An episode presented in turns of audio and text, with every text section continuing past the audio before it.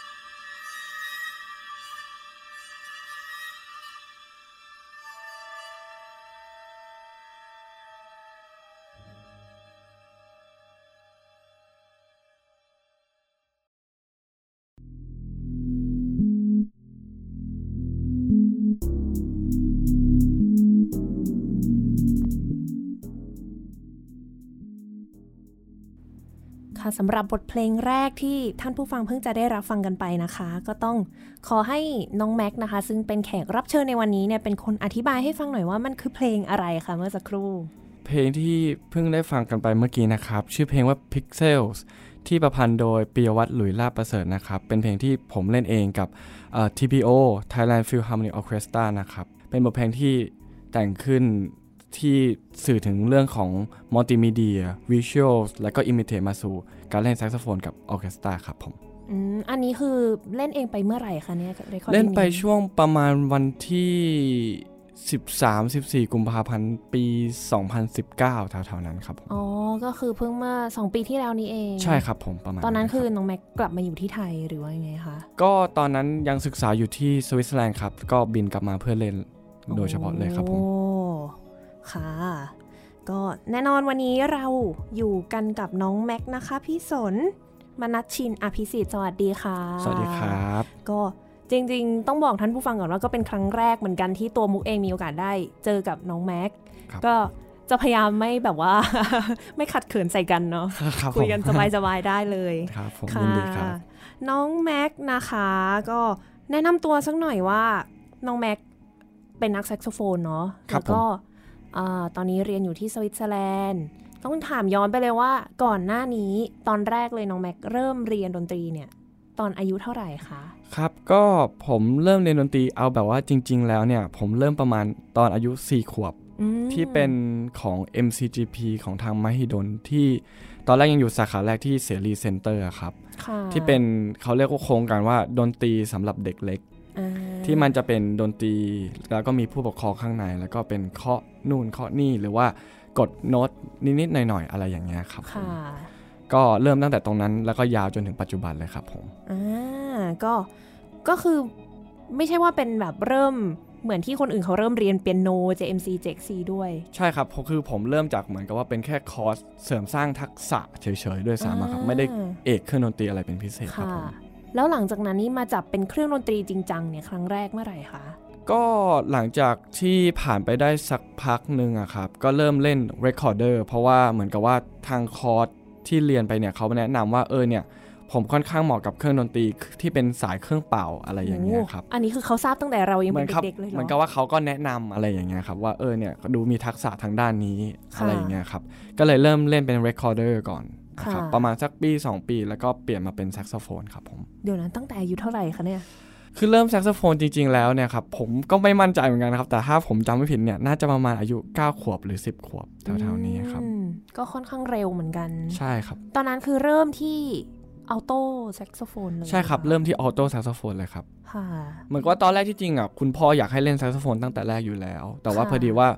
ด้วยด้วยความที่ตอนนั้นมันอาจจะอายุสัก7ขวบหรือ8ขวบอะไรเงี้ยครับร่างกายมันเหมือนกับตัวยังถือเหมือนถือแซกแล้วยังแทบจะชนพื้นอยู่เลยอะไรอย่างเงี้ยครับอืมทางโรงเรียนเขาเลยบอกเอองั้นก็ลองเรียน recorder ไปก่อนสักพักหนึ่งค่ะต่อก็คือเราก็เริ่มเรียนแซกโซโฟนที่โรงเรียนเดิมนี้เลย ใช่ครับของทางมก็คือทางมมหิดลหิดลมาตั้งแต่ตอนนั้นเลยครับค่ะรบกวนถามหน่อยว่าตอนนั้นเรียนระดับ ตอนนั้นยังประถมอยู่ใช่ไหมคะใช่ครับก็เรียนอยู่ที่ไหนนะคะน้องอ๋อผมเรียนอยู่ที่อัสสัมชัญสมุทรปราการครับอาสามชันอีกแล้ว ทางรายการเขาก็จะแบบว่าเอ้ยอาสามชันอีกแล้วเหรอใช่ครับเป็นเป็นโรงเรียนเครือใหญ่นะใช่ครับอาสามชันสมุทรปราการ แล้วก็มาเรียนในกรุงเทพอ่ามันมันอยู่ตรงเสรีครับ ผมก็เป็นเรียนพิเศษก็อ่ากรุงเทพแล้วก็สุดท้ายมันก็ย้ายไปอยู่ที่สีคอนก็ยังเรียนต่อมาเรื่อยๆนะค่ะครับขึ้นระดับมัธยมเราก็ อยู่ในวงโยวงโยธวาทิตด้วยครับ ก็ช่วงม .1 ม .2 ม .3 เนี่ยก็ได้อยู่ของทางอ่าอัสสัมสมุทรปราการที่เป็นวงโยธวาทิตค่ะครับ แล้วก็เล่นมาเรื่อยๆแล้วก็ถึงม .4 ก็เลยตัดสินใจว่าเออเนี่ยดนตรีเป็นสิ่งที่เราอยากเรียนต่อ แล้วก็เป็นสิ่งที่เราชอบมากๆอะไรเงี้ยครับ ก็เลยตัดสินใจที่จะไปเรียนพี่คอลเลจที่มหิดลอืมตอนมัธยมปลายรวมมัธยมปลาย4 5 6 ครับ ค่ะ ก็คือเรียนเป็นเอกแซกโซโฟนมาตลอด ใช่ครับ เป็นเอกแซกโซโฟนมาตลอดเลยครับ อันนี้ถามเฉยๆ ส่วนตัวอันนี้ไม่ทราบว่าเวลาเรียนเอกแซกโซโฟนเนี่ยเขาบังคับไหมคะว่าแซกโซโฟนเครื่องไหน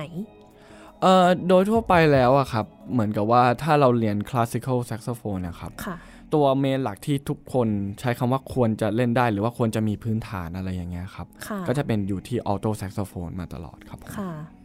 แต่พอหมายถึงว่าถ้าเรียนไปเรื่อยๆในอนาคตมันก็ต้องเล่นได้มากขึ้นค่ะมากกว่า 1 ตัวอะไรอย่างเงี้ยครับ อันนี้คือที่มหิดลเนี่ยเขาจะแยกเลยหรือเปล่าคะว่าเป็น classical แซกโซโฟนมีแจ๊สมีอะไรอย่างงี้ใช่ครับ ก็จะแยกเป็นแขนงไปเลยว่าเป็นอย่างเช่นของ pre pre-college ก็จะมีตอนสมัยยุคผมเรียนนะครับ ก็จะมี classical แซกโซโฟนกับแจ๊สแซกโซโฟนไปเลยอืครับผมมแล้วเราก็เรียนเป็น classical classical ครับ classical นี่คือเรียนเพลงแบบยุคก็คือส่วนใหญ่เป็นดนตรีสมัยใหม่ขึ้นมาแล้วใช่ไหมคะ ก็ถ้าจะให้พูดเท้าประวัตินิดหนึ่งก็แซกโซโฟนก็เป็นเครื่องที่ประวัติค่อนข้างสั้นเมื่อเทียบกับเครื่องเครื่องอื่นนะครับ ก็เกิดแบบปลายยุคโรแมนติกมาก ๆ เลยอะไรอย่างค่ะเงี้ยครับเพราะฉะนั้นบทเพลงคลาสสิกเนี่ยก็จะมีความ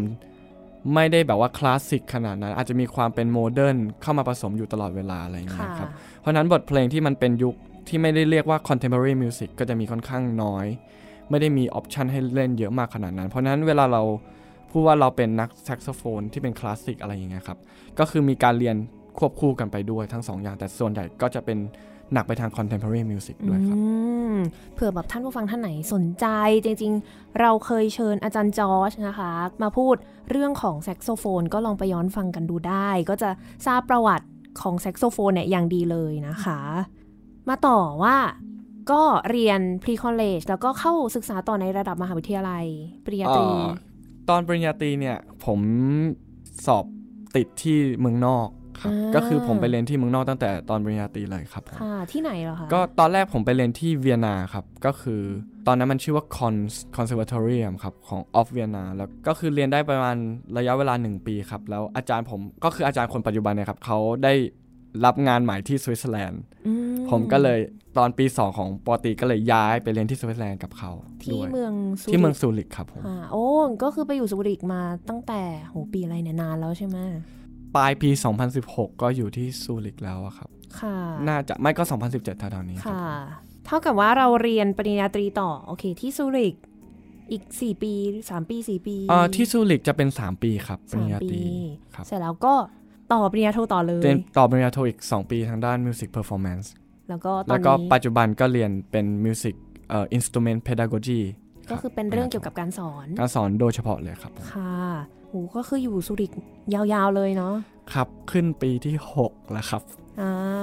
ชอบไหมคะสวิตเซอร์แลนด์อ่าชอบมากครับ ก็เป็นประเทศที่หลายๆ คนวาดฝันไว้ ไม่ว่าจะเป็น ad ใน Facebook ที่แชร์รูปว่าแบบอ่าสวยงามใช่หรือว่าธรรมชาติอะไรเงี้ยครับ ก็ตรงตามปกเลยครับ ก็ทุกอย่างเป็นอย่างนั้นหมดเลย อาจจะมีเรื่อง ค่าใช้จ่ายเล็กน้อยที่ทำให้ปวดใจแต่ก็ แต่ก็สนใจ แต่ก็โอเคครับโดยรวมก็ชอบมากๆรู้สึกครับเหมือนกับว่าทุกอย่างที่สวิตเซอร์แลนด์แพง เพราะว่าเหมือนเราจ่ายค่าแบบครับค่าอากาศดีใช่ๆครับน้ำใสคือออะไรเงี้ย คือผมมีเพื่อนเป็นคนสวิตเซอร์แลนด์อะไรเงี้ยครับค่ะเขาก็พูดว่าแบบสำหรับ tourist เนี่ย รู้ไหมว่าสูดอากาศเยอะๆนะ เพราะอากาศเนี่ยบางทีก็คอสมันนี่ด้วยอะไรครับ มันก็เหมือนเป็นโจกของคนสวิตเซอร์แลนเอด์อแต่ก็อะไรเป็เงี้ยนเรื่องจริงนะแบบมันคือเพราะว่าแต่ก่อน ตัวเราเองอยู่เยอรมันเนี่ยพอข้ามเขตไปสวิสเนี่ยรู้เลยว่ามันแตกต่างมากอะใช่ครับทั้งทั้งๆที่เยอรมันก็ดีแล้วนะ ผมแค่รู้สึกว่าเหมือนกับว่าเพราะด้วยความที่มันอยู่บนภูเขามากๆอะไรเงี้ยครับมันค่ะก็เลยค่อนข้างเฟรชกว่าอะไรอย่างเงี้ยอืครับม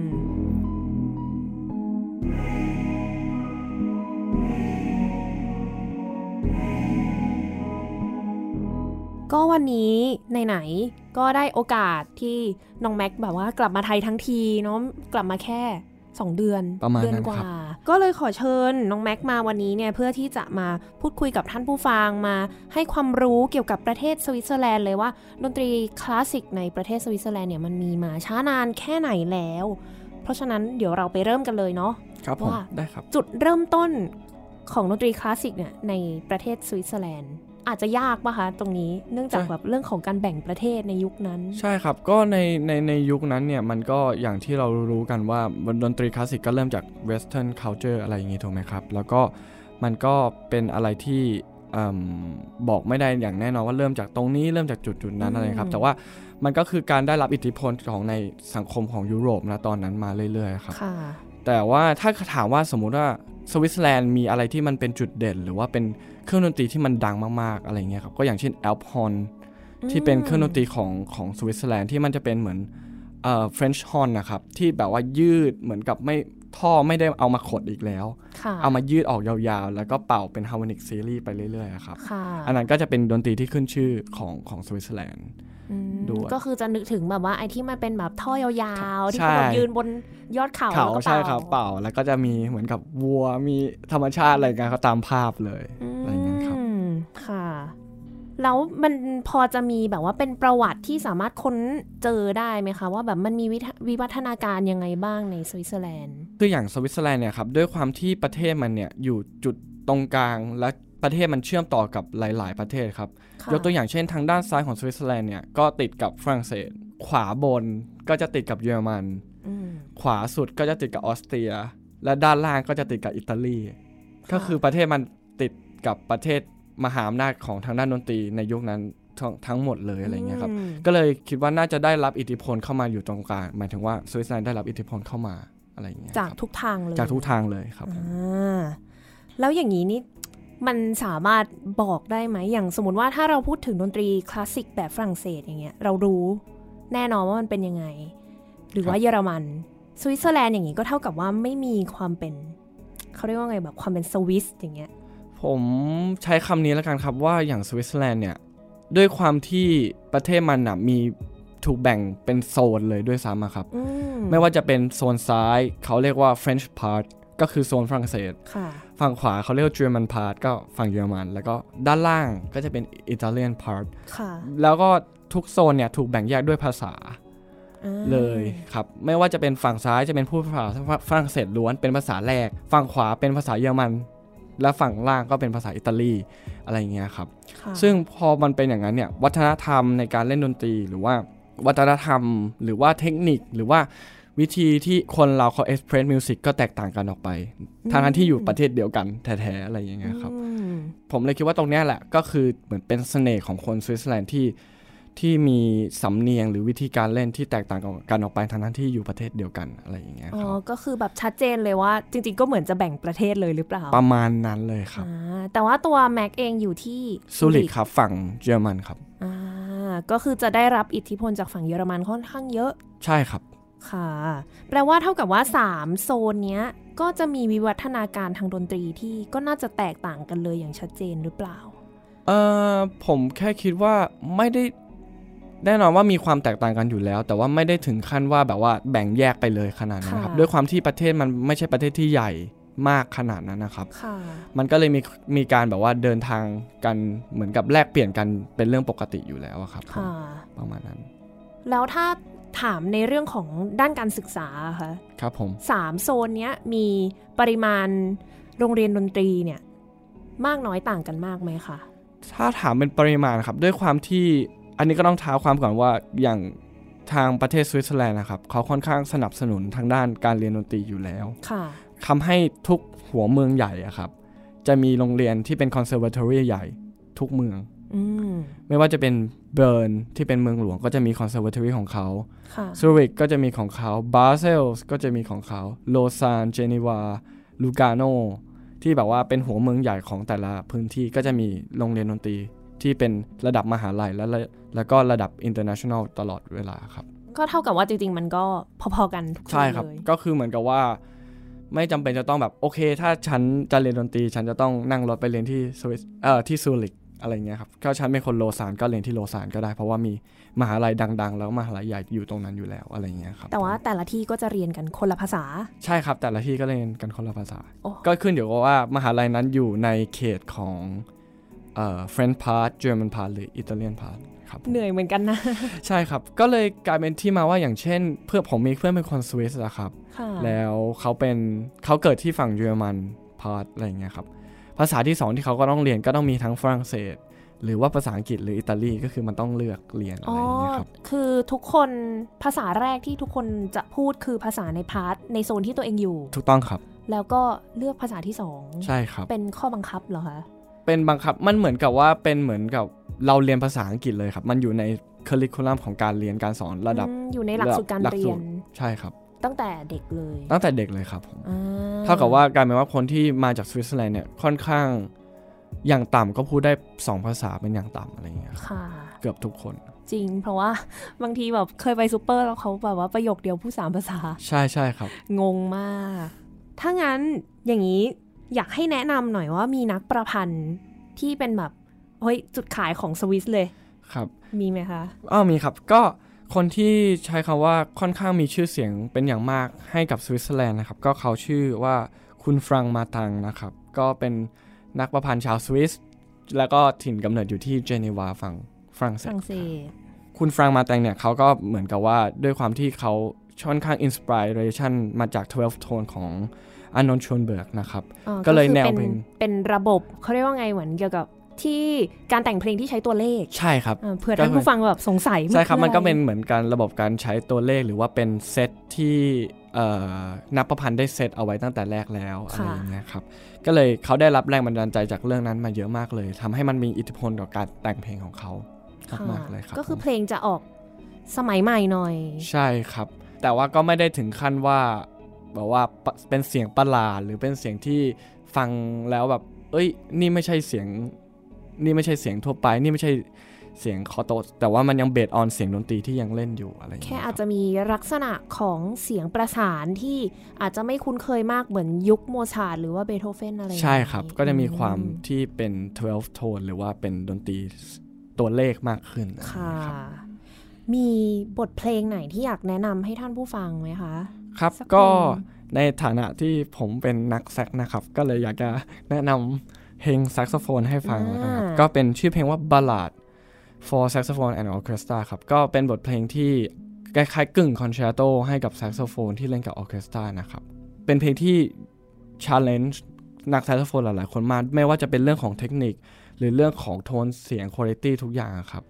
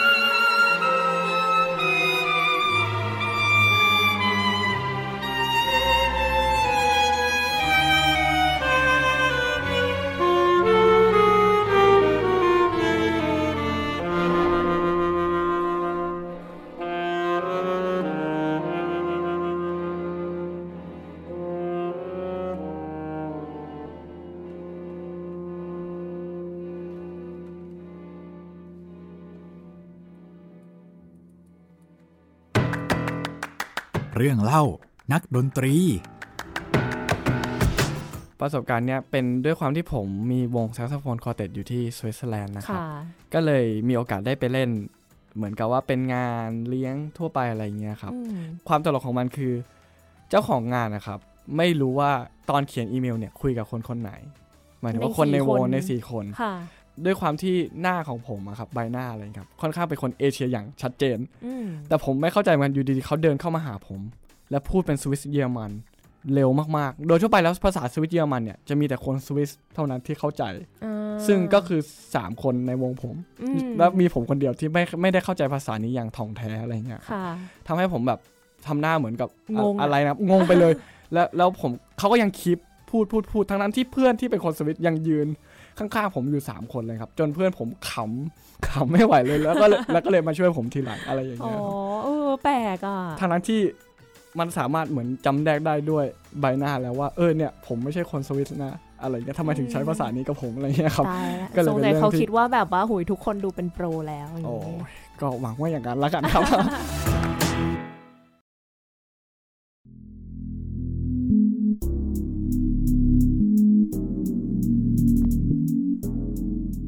โอเค กลับมาต่อกันเมื่อสักครู่เราพูดถึงนักประพันธ์ชาวสวิสที่มีชื่อเสียงไปแล้วเนี่ยครับผมนอกจากนั้นยังมี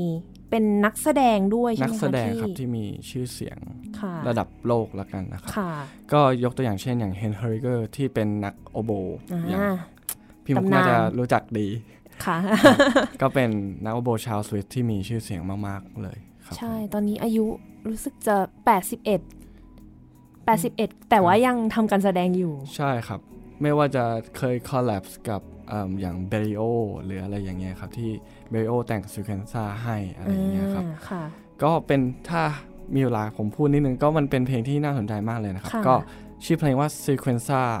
7 นะครับ ก็เป็นเป็นเพลงที่เหมือนกับว่าต้องการจะ explore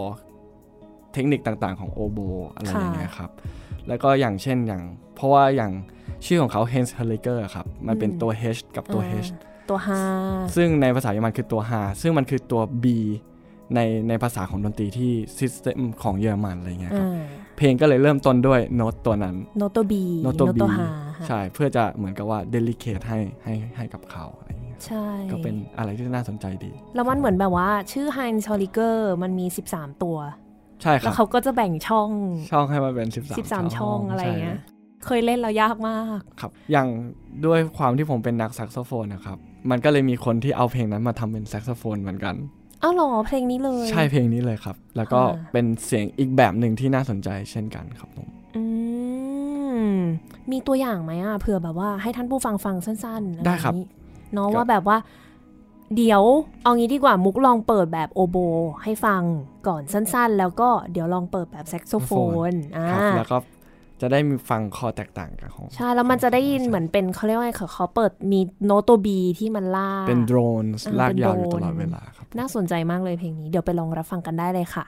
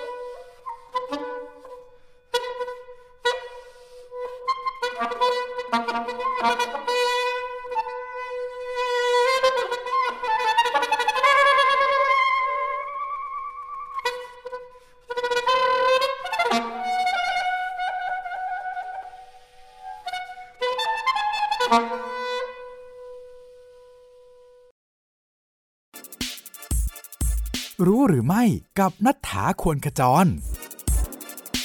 รู้หรือไม่ ช่วงล็อกดาวน์ทำให้คนชอบฟังเพลงมากขึ้น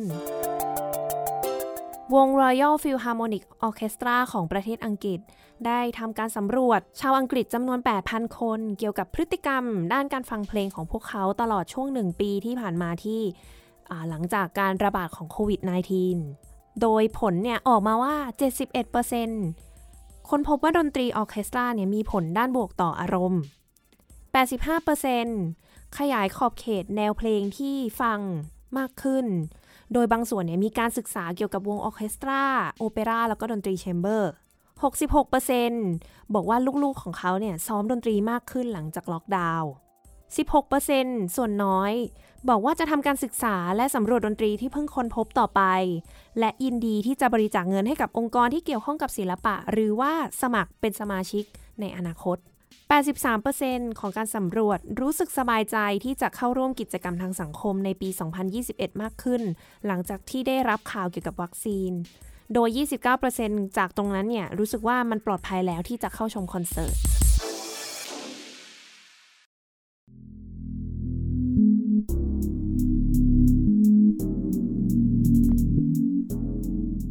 อีกท่านหนึ่งไหมแบบมีนัก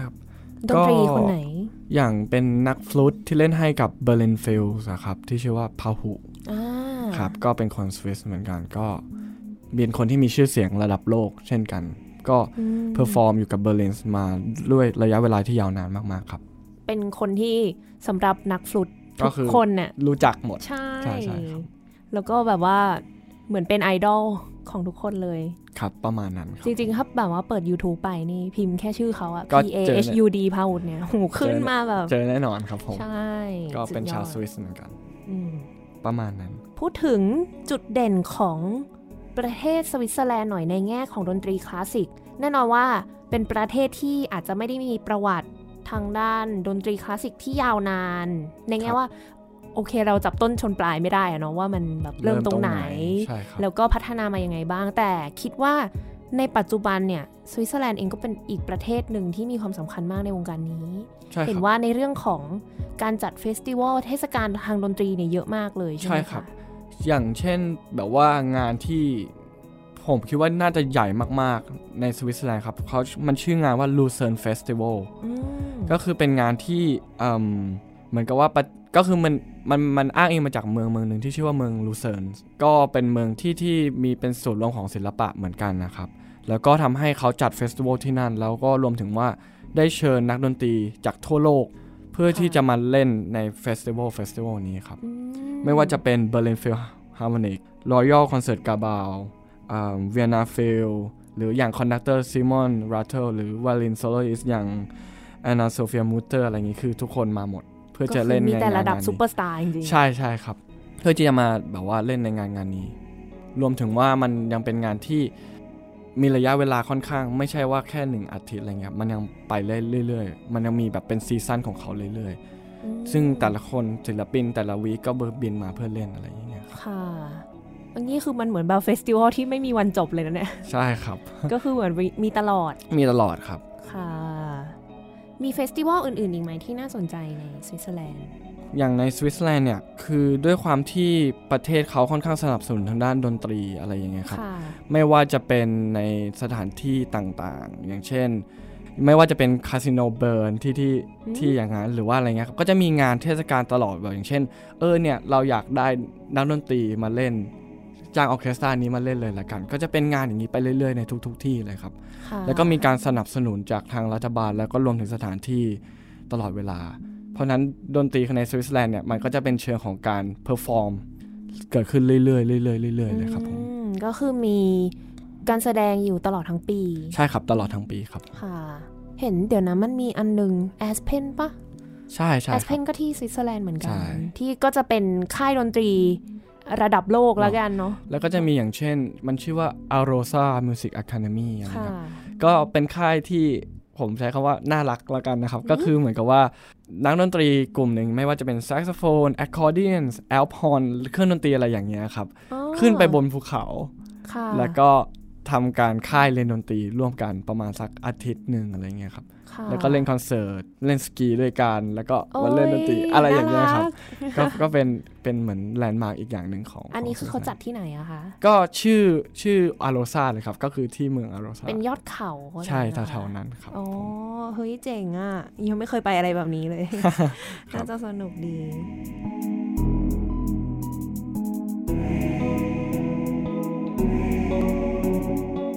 พูดคุยกันต่อในเรื่องของประเทศสวิตเซอร์แลนด์ว่า น้องแม็กเองที่มีโอกาสได้ไปอยู่มาถึง 6 ปี ใช่ไหมครับผม6ปี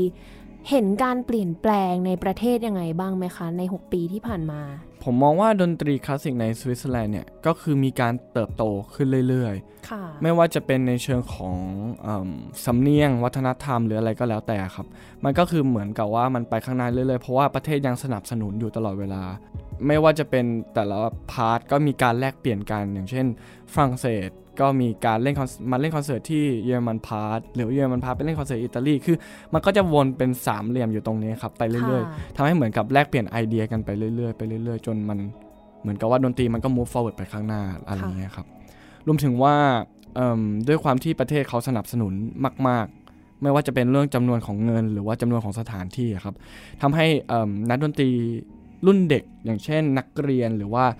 นักศึกษาที่เพิ่งจบใหม่อะไรเงี้ยครับมีคอนเสิร์ตเล่นมีออร์เคสตรารองรับ หรือว่ารวมถึงมีสถานที่สอนที่จะรองรับทำให้วงการดนตรีเนี่ยมันโตขึ้นโตขึ้นจนเป็นอาชีพที่ใช้คำว่าไม่ได้เป็นอาชีพที่ลำบากไม่ใช่แบบเต้นเขาเรียกว่าอะไรนะที่เขาบอกเต้นกินรำกินเนี่ยไม่ใช่ระมาณนั้นนะครับค่าใช้จ่ายหรือว่าเงินเดือนของแต่ละคนที่ทำงานในสวิตเซอร์แลนด์เนี่ยค่อนข้างอยู่ใน rate ที่เรียกว่าสูงค่ะ มาก ๆเลยครับ เพราะว่าเขาให้แม้กระทั่งความนักดนตรีใช่ครับเพราะว่าเขาให้ความสำคัญกับดนตรีในประเทศเขามากๆเลย มันก็เลยเติบโตขึ้นเรื่อยๆเรื่อยๆเลยครับผมค่ะก็คือมองว่าดนตรีคลาสสิกมันเป็นเหมือนเป็นส่วนหนึ่งของชีวิตคนที่นั่นจริงๆเนาะใช่ครับ แล้วอย่างนี้เวลาจัดคอนเสิร์ตเนี่ยคนดูเต็มตลอดเลยไหมคะแน่นอนครับว่า เราไม่สามารถพูดได้ว่าเต็มแน่นอนหรือไม่เต็มแน่นอนอืมเพราะเราก็ไม่รู้เนาะแต่ว่าส่วนใหญ่แล้วอย่างคอนเสิร์ตครับเขาจะ based on context ของคอนเสิร์ตมากๆครับว่า อย่างเช่นคอนเสิร์ตนี้รวมซีรีส์บีโธเฟนคนกลุ่มคนดูก็จะเป็นบีโธเฟนแฟนทั้งหมดอะไรอย่างเงี้ยครับ หรือว่าคอนเสิร์ตนี้เป็นเอิ่ม totally เอิ่ม contemporary music หรือว่า experimental music อะไรเงี้ยครับ ซึ่งมันก็จะมีฐานกลุ่มแฟนพวกนี้มาดูอยู่แล้วอะครับมีหมดเลยครับรวมถึง improvisation อ๋อ music jazz หรืออะไรก็แล้วแต่คือ คือทั้งหมดเนี่ยมันจะมีเหมือนกับเป็นกลุ่มฐานของของคนที่ชอบดนตรีประเภทนั้นๆ อยู่แล้วอะครับค่ะก็ประมาณแปลว่าจริง ๆ ก็คือมีคนมา มาอยู่แล้ว แต่อ่าว่าแค่ไม่สามารถระบุได้ว่า เออหนึ่งร้อยสองร้อยอะไรอย่างเงี้ยครับ แล้วคนส่วนใหญ่ที่ไปฟังคอนเสิร์ตกันเนี่ย เป็นคนรุ่นอายุประมาณไหนคะ เออเท่าที่ผมเคยสังเกตนะครับ ก็จะมีทุกทุกเพศทุกวัยเลยอืมตั้งแต่แบบว่าเด็กเล็กมากสักประมาณสักเจ็ดแปดขวบอะไรเงี้ยครับค่ะจนถึงแบบอายุ90 100อะไรอย่างเงี้ยเลยก็รับคือไม่ได้มีปัญหาในเรื่องของแบบ generation ที่ว่าพอแบบว่าคนสมัยใหม่ ไม่สนใจดนตรีคลาสสิกเนี่ยไม่มีเนาะไม่ได้มีมากขนาดนั้นครับ คือแน่นอนว่ามันมีด้วยวัฒนธรรมที่เข้ามาไม่ว่าจะเป็น pop music หรือว่าจะเป็นฮิปฮอปหรือว่าอะไรก็แล้วแต่ครับค่ะแน่นอนว่าแน่นอนเพราะว่าพอมันมีดนตรีสมัยดนตรีพวกนี้เกิดขึ้นมาเนี่ยมันก็มีกลุ่มคนที่ชอบ แล้วก็เปลี่ยนเบนไปทางนั้นมากขึ้นอะไรเงี้ยครับอืมแต่ถามว่าคนที่ยังชอบดนตรีคลาสสิกในสวิตเซอร์แลนด์มีอยู่ไหมก็ยังมีอยู่ยังเห็นได้ชัดนะครับค่ะ เพราะว่าอย่างในเยอรมันเนี่ยจำได้ว่าส่วนใหญ่จะยังเป็นแบบยุคสักประมาณแบบพ่อแม่เราขึ้นไปแล้วอืมครับแล้วรุ่นเด็กลงมาเนี่ยจะไม่ค่อยมีอ๋อ ก็เป็นปัญหาหนึ่งที่เหมือนทางเยอรมันกำลังประสบอยู่ตอนนี้เหมือนกันอืมด้วยความที่อย่างนี้ด้วยประสบการณ์โดยตรงของผมนะครับค่ะผมได้มีโอกาสไปดูที่ opera house ที่ที่สวิตเซอร์แลนด์ในซูริกอะครับค่ะด้วยความที่โอเปร่ามันมีชื่อเสียงอยู่แล้ว มันเป็นแบบหอดนตรีที่เก่าแก่อะไรเงี้ยครับ แต่ว่า stage performance ครับ หรือ production ของเขาเนี่ยอืมเขาไม่ได้อ้างอิงจากยุค ก่อนตลอด เขามีการ adapt ขึ้นตลอด ไม่ว่าจะเป็นเรื่องแสงสีเสียงอะไรอย่างเงี้ยครับ ผมเลยเชื่อว่าทำให้คนเนี่ย ไม่ว่าจะเป็นเอิ่มคนรุ่นเก่าหรือคนรุ่นใหม่อะไรครับ ก็ยังสนใจในดนตรีพวกนี้อยู่ ก็เลยทำให้ฮอลล์แสดงค่อนข้างเต็มตลอดเวลา แล้วก็มีคนรุ่นใหม่ที่ให้ความสนใจใช่ครับด้วยเพราะว่าอีกหนึ่งปัญหาที่เขาพบเจอกันตอนนี้เลยก็คือการที่มีจำนวนนักเรียนเรียนดนตรีน้อยลง อ๋อ ผมคิดว่าไอ้อย่างเรื่องอย่างเงี้ยครับ มันอยู่ที่ อย่างของสวิตเซอร์แลนด์เนี่ยผมเชื่อว่ามันเป็นเพราะว่าเครื่องดนตรีต่างๆเนี่ยมีมีความเหมือนกับว่าด้วยความที่เด็กจบไปเยอะด้วย inspiration เด็กรุ่นใหม่ด้วยอะไรเงี้ยครับทำให้คนสนใจเครื่องดนตรี แบบว่าชัดเจนมากขึ้น อย่างเช่นแซกโซโฟนฉันจะเรียนแซกโซโฟนเขาก็จะจะตัดสินใจกันตั้งแต่แบบ 15 อะไรอย่างนี้เลยครับอืมทำให้มันเหมือนกับว่าใช้คำว่าน้อยลงในที่นี้มันเหมือนกับว่าโอเค ฉันจะเล่นเครื่องนี้แล้วนะฉันจะเล่นเครื่องนี้แล้วนะทำให้เหมือนกับว่ามันอยู่ที่ว่าดนเครื่องดนตรีในประเทศนั้นๆ หรือโซนนั้นอะอันไหน popular มากกว่า เพราะว่าอย่างสวิตเซอร์แลนด์เนี่ย wind band ค่อนข้างเป็นที่ได้รับความนิยม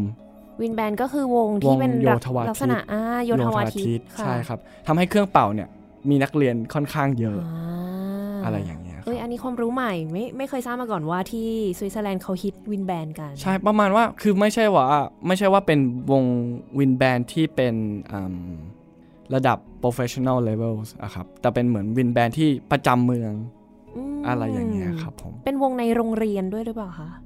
ก็ด้วยครับมันเหมือนกับว่ามีทั้งคนที่เป็นนักเรียน แล้วก็มีคนที่แบบเหมือนกับเกษียณแล้ว แต่ยังอยากเล่นดนตรีอยู่มารวบมารวมกลุ่มกันอะไรอย่างเงี้ยครับผม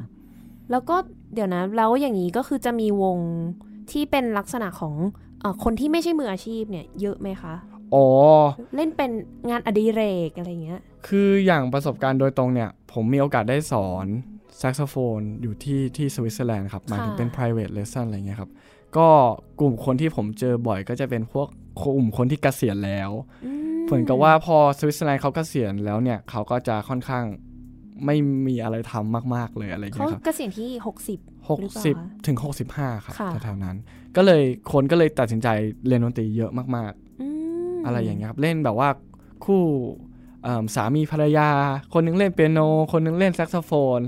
แล้วด้วยความที่เขาค่อนข้างเป็น ฐานะค่อนข้างดีอะไรเงี้ยครับบางทีเขาก็จัด private concert ด้วยตัวเองอ๋อจริงแบบว่าเหรอจัดเองเล่นเองหรือจัดงานวันเกิดตัวเองแบบแต่ว่าเชิญแขก 200 คน ในบ้านตัวเองในบ้านตัวเองะไรงี้ยแต่ว่าโอ้เล่นดนตรีเองอะไรอย่างเงี้ยครับคือมันมีเหตุการณ์อย่างนี้เกิดขึ้นค่อนข้างบ่อยในในสวิตเซอร์แลนด์อืมก็คือจริงๆชีวิตหลังเกษียณของคนในสวิตเซอร์แลนด์เนี่ยค่อนข้างจะดี ดีครับ ดีเลยค่อนคือข้างมีเวลาอืมมากที่จะมา เมื่อเหมือนเติมเต็มอ่าสิ่งที่ยังไม่ได้ทำอะไรอย่างเงี้ยค่ะครับผมแปลว่าเขามีรายได้ในช่วงที่เกษียณแล้วด้วยสิอย่างนี้ ใช่ครับหอเปก็ล่าคือเหมือนกับว่า government เนี่ยแน่นอนว่าตั้งแต่ตั้งแต่ทำงานก็ต้องจ่ายภาษีจ่ายทุกอย่างอะไรเงี้ยครับซึ่งพอเกษียณแล้วพวกส่วนตรงนี้นี่แหละก็จะอ๋อพวกบำเหน็จบำนาญอะไรเหมือนคืนทุนครับที่ไทยเข้าไปถูกต้องครับอ่าโอ้ชีวิตดีมากย้ายประเทศทันไว้ตอนนี้เผื่อแบบว่าอนาคตอะไรอย่างนี้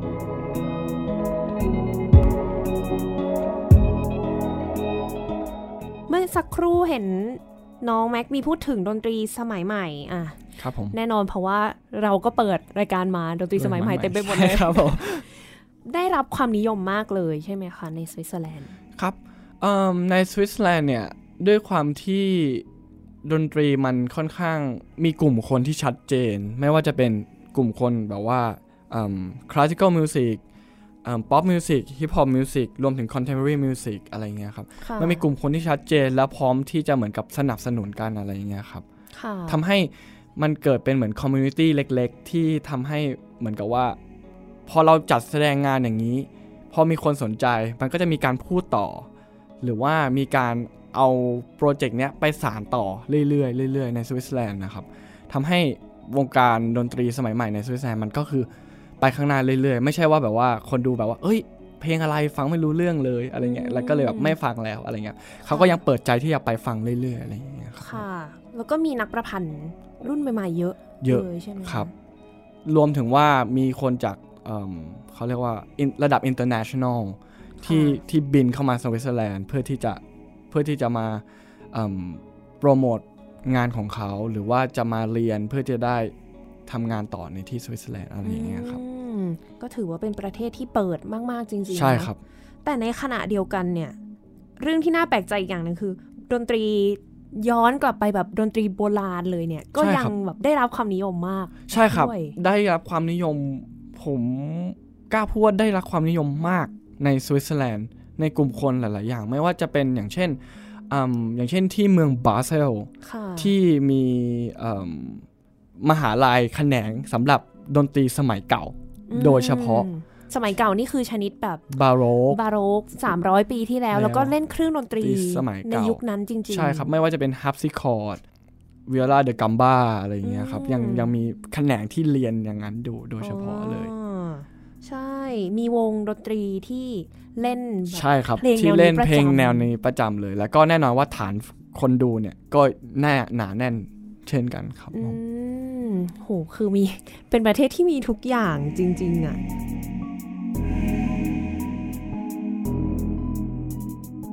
แล้วพูดถึงตัวน้องแม็กหน่อยว่าณตอนนี้ที่เราอยู่สวิตเซอร์แลนด์มา 6 ปีแล้วยังมีแผน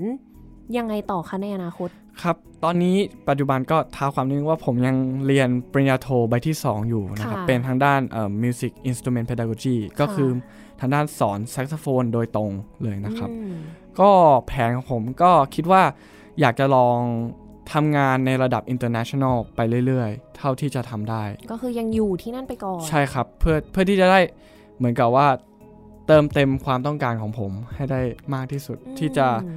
อยู่ในสภาพแวดล้อมของดนตรีที่ที่มันสมบูรณ์ที่สุดอะไรอย่างเงี้ยครับ แล้วก็อยู่ในสภาพแวดล้อมนั้นตลอดไปเรื่อยๆ จนถึงจุดอิ่มตัวแล้วก็อาจจะค่อยกลับไทยนับจากตรงนั้นครับผมค่ะ พูดถึงในแง่ของเครื่องดนตรีแซกโซโฟนหน่อยว่า คือส่วนตัวมุกเองเนี่ยก็ไม่ได้มีความรู้มากครับเพราะว่าถ้ามองว่าอย่างมุกเนี่ยอะมุกเล่นโอโบ แน่นอนว่าเป้าหมายของนักโอโบหลาย ๆ คนส่วนใหญ่ก็จะเป็นการเล่นในวงออร์เคสตราครับผมอืมแล้วในฐานะนักแซกโซโฟนล่ะมันจะต่างกันใช่ไหมเพราะว่าไม่ใช่เครื่องดนตรีที่มักจะมีประจำในออร์เคสตราแหละใช่ครับ ใช้คำว่าต่างกันโดยสิ้นเชิงเลยอืมก็ได้ครับ ด้วยความที่แซกโซโฟนเนี่ยเป็นเครื่องที่แน่นอนว่าในออร์เคสตราเนี่ยก็จะมีแค่บางบทเพลง สักสักสิบเพลงแล้วกันสักสิบเพลงครับ น้อยมาก แล้วก็มาทีหนึ่งก็คือเล่นแค่ประมาณสัก 2 นาทีอืมแล้วก็จบ แต่ว่าก็คือมาเล่น part สำคัญแล้วก็พอแล้วอะไรอย่างเงี้ยครับ ด้วยความเนี้ย ความที่ว่าความฝันสูงสุดของนักแซกจะเป็นนักออร์เคสตราเนี่ยใช้คำว่าเป็นไปไม่ได้ ไม่ไม่น่ามีเป็นไปไม่ได้ถูกไหมครับค่ะทำให้จุดสูงสุดของแซกโซโฟนเนี่ยมีความมีจุดมุ่งหมายแต่ละคนที่ต่างกัน ไม่ว่าจะเป็นโซโล i ิสไปเลย หรือว่าไปทางด้าน contemporary music ให้สุดไปเลยอืมหรือไม่ว่าจะเป็นทางด้านคุณครู คุณครูสอนไปเลยอะไรอย่างเงี้ยหรือว่าแบบเป็นวง chamber ก็มีใช่ไหมแชมเบอร์ที่เป็นแซกโซโฟนอย่างเดียวแซกโซโฟนอย่างเดียวก็จะเป็นกำลัง ได้รับความนิยมมากขึ้นมากขึ้นในสังคมยุโรปค่ะณตอนนี้ครับ ไม่ว่าจะเป็น sax quartet 4ตัว sax quintet 5ตัว หรือว่า saxophone ensemble ที่ 12 ตัว ตั้งแต่ soprano ยัน bass saxophone เลยค่ะอะไรอย่างเงี้ยครับผม แล้วถ้าสำหรับตัวน้องแม็กเองเลยล่ะคะเอ่อ แม็กดูน่าจะชอบพวก contemporary music หรือเปล่า ใช่ครับ ผมค่อนข้างอินกับดนตรีสมัยใหม่มาก ๆ เลยครับค่ะเพราะฉะนั้นผมเลยคิดว่าส่วนตัวแล้วจุดมุ่งหมายของผมก็แน่นอนว่า soloist แต่ว่าก็ยังเป็น soloist ที่ยังอ้างอิงกับดนตรีสมัยใหม่ รวมถึงดนตรีสมัยใหม่ที่เป็นกลุ่มด้วยเช่นกันครับผมอืมอันนี้เหมือนเป็นแนวทางให้กับท่านผู้ฟังที่อาจจะมีใคร กำลังสนใจในการเรียนต่อในสาขาอะเอกแซกโซโฟน เพราะว่าแน่นอนว่าในในไทยเนี่ยมันยังเป็นเรื่องที่แบบเฮ้ยเราหาทางรู้ทางได้ยากอะว่าเราจะไปไหนอะเรียนจบแล้วเราจะทำอะไร ใช่ครับ ก็มันมีช่องทางเสมอละครับมขอแค่เราเอิ่มเชื่อในสิ่งที่เราเราอยากจะทำหรือว่ามั่นใจหรือหรือทำด้วยความชอบ หรือทำด้วย passion อะไรเงี้ยครับอืมมันจะมีช่องทางเสมอครับผมค่ะ ก็เนาะอนาคตเป็นเรื่องของอนาคตจริงใช่ครับๆค่ะ ก็เดี๋ยวก็อีกไม่กี่วันน้องแม็กจะกลับสวิตเซอร์แลนด์แล้วใช่ครับเนอจะกลับไป กลับไปไม่ต้องกักตัวเนาะครับผม แค่กลับมาไทยแล้วกักตัวนี่ก็เหนื่อยจะแย่แล้ว ใช่ครับผม ถามนิดนึงกลับมาไทยนี่ได้ทำอะไรบ้าง ครับด้วยความที่ผมแอบโชคร้ายเล็กน้อยนะคโชรับคร้าที่ยที่กลับมาไทยแล้วโควิดในประเทศไทยอืม กลับมาค่อนข้างมีจำนวนผู้ติดมากขึ้นอะไรอย่างเงี้ยค่ะครับทำให้หลาย ๆ งานที่ที่คุยกันไว้แต่แรกก็มีการแคนเซิลไม่ว่าจะเป็นคอนเสิร์ตหรือว่าอืมจะเป็นการสอนอะไรอย่างเงี้ยครับ แต่อย่างน้อยก็คือได้กลับมาได้คุยงานได้อืมได้เจอผู้คนได้มีการแลกเปลี่ยนความคิดทางด้านดนตรีกันได้นั่งคุยกันอะไรอย่างเงี้ยครับค่ะประมาณนั้นก็จริง ๆ ก็เป็นวงการที่เหมือนจะต้องมี connection มีการสร้างปฏิสัมพันธ์ตลอดเวลาใช่เพื่อครับที่จะแบบ เนาะพูดถึงเรื่องของงานในอนาคตยังไง เราต้อง keep ตรงนี้ไว้เสมอ ประมาณนั้นครับผม ค่ะ ก็เหลืออีกไม่กี่วันก็ขอให้มีความสุขสนุกสนานกับขอบคุณอาหารมากไทยแน่นขอบอนคุณมากครับผม อาหารสวิสก็แพงเหลือเกิน ครับ แพงจริงครับผม ค่ะ ขออีกหนึ่งบทเพลงส่งท้ายที่น้องแม็กอยากจะเปิดให้ท่านผู้ฟังได้ฟังหน่อยค่ะ เป็นเพลงอะไรดี ครับก็เป็น ก็เป็นเพลงของกลับมาที่คุณฟรังมาแต่งนะครับ ก็เป็นเพลงที่ชื่อว่า p a s a c a r i a ของเขานะครับ ก็เดิมทีเนี่ยมันเป็นเพลงที่แต่งให้ออแกนโซโล่อืมตลอดค่ะแต่ว่าได้มีการอ่า rearrange โดยตัวเขาเองมาเป็นแบบออเรียบเรียงเสียงประสานเป็นใหม่เป็นออเคสตราอ๋อค่ะแล้วไปไปมามาสืบเหมือนถึงว่าจากไดอารี่ของเขาอะไรเงี้ยครับค่ะพอเปลี่ยนเป็นออเคสตราแล้วเนี่ยเขาบอกว่าอืมที่จริงผมว่ามันดีกว่าเวอร์ชันแรกที่เป็นออร์แกนอีกนะ เอออืมผมยึดเวอร์ชันนี้ไว้เลยละกันอ่าอะไรอย่างเงี้ยครับทำให้มันกลายเป็นออเคสตราเวอร์ชันจนถึงปัจจุบันนี้อะไรอายังมีคนแสดงเวอร์ชันออร์แกนอยู่ไหมคะ มีครับแต่ว่าก็ไม่ได้รับความนิยมเท่าออเคสตราอะไรอย่างเงี้ยครับอืมค่ะ ก็เดี๋ยวเราจะได้ฟังกันในตอนท้ายรายการนะคะ วันนี้ก็ต้องขอขอบคุณน้องแม็กมากเลยที่มาแบ่งปันความรู้แล้วก็เล่าประสบการณ์ของตัวเองกับการใช้ชีวิตอยู่ในประเทศสวิตเซอร์แลนด์ถึง 6 ปี ขอบคุณมากครับะยินดีมากครับ ขอบคุณมากครับ ค่ะท่านผู้ฟังคะสำหรับวันนี้เวลาก็หมดลงแล้ว ดิฉันมุก นัทถาคนขจร และ ผมพิสนมานาเชียนพิเศษครับ เราสองคนขอลาไปก่อน สวัสดีสวัสดีครัค่ะ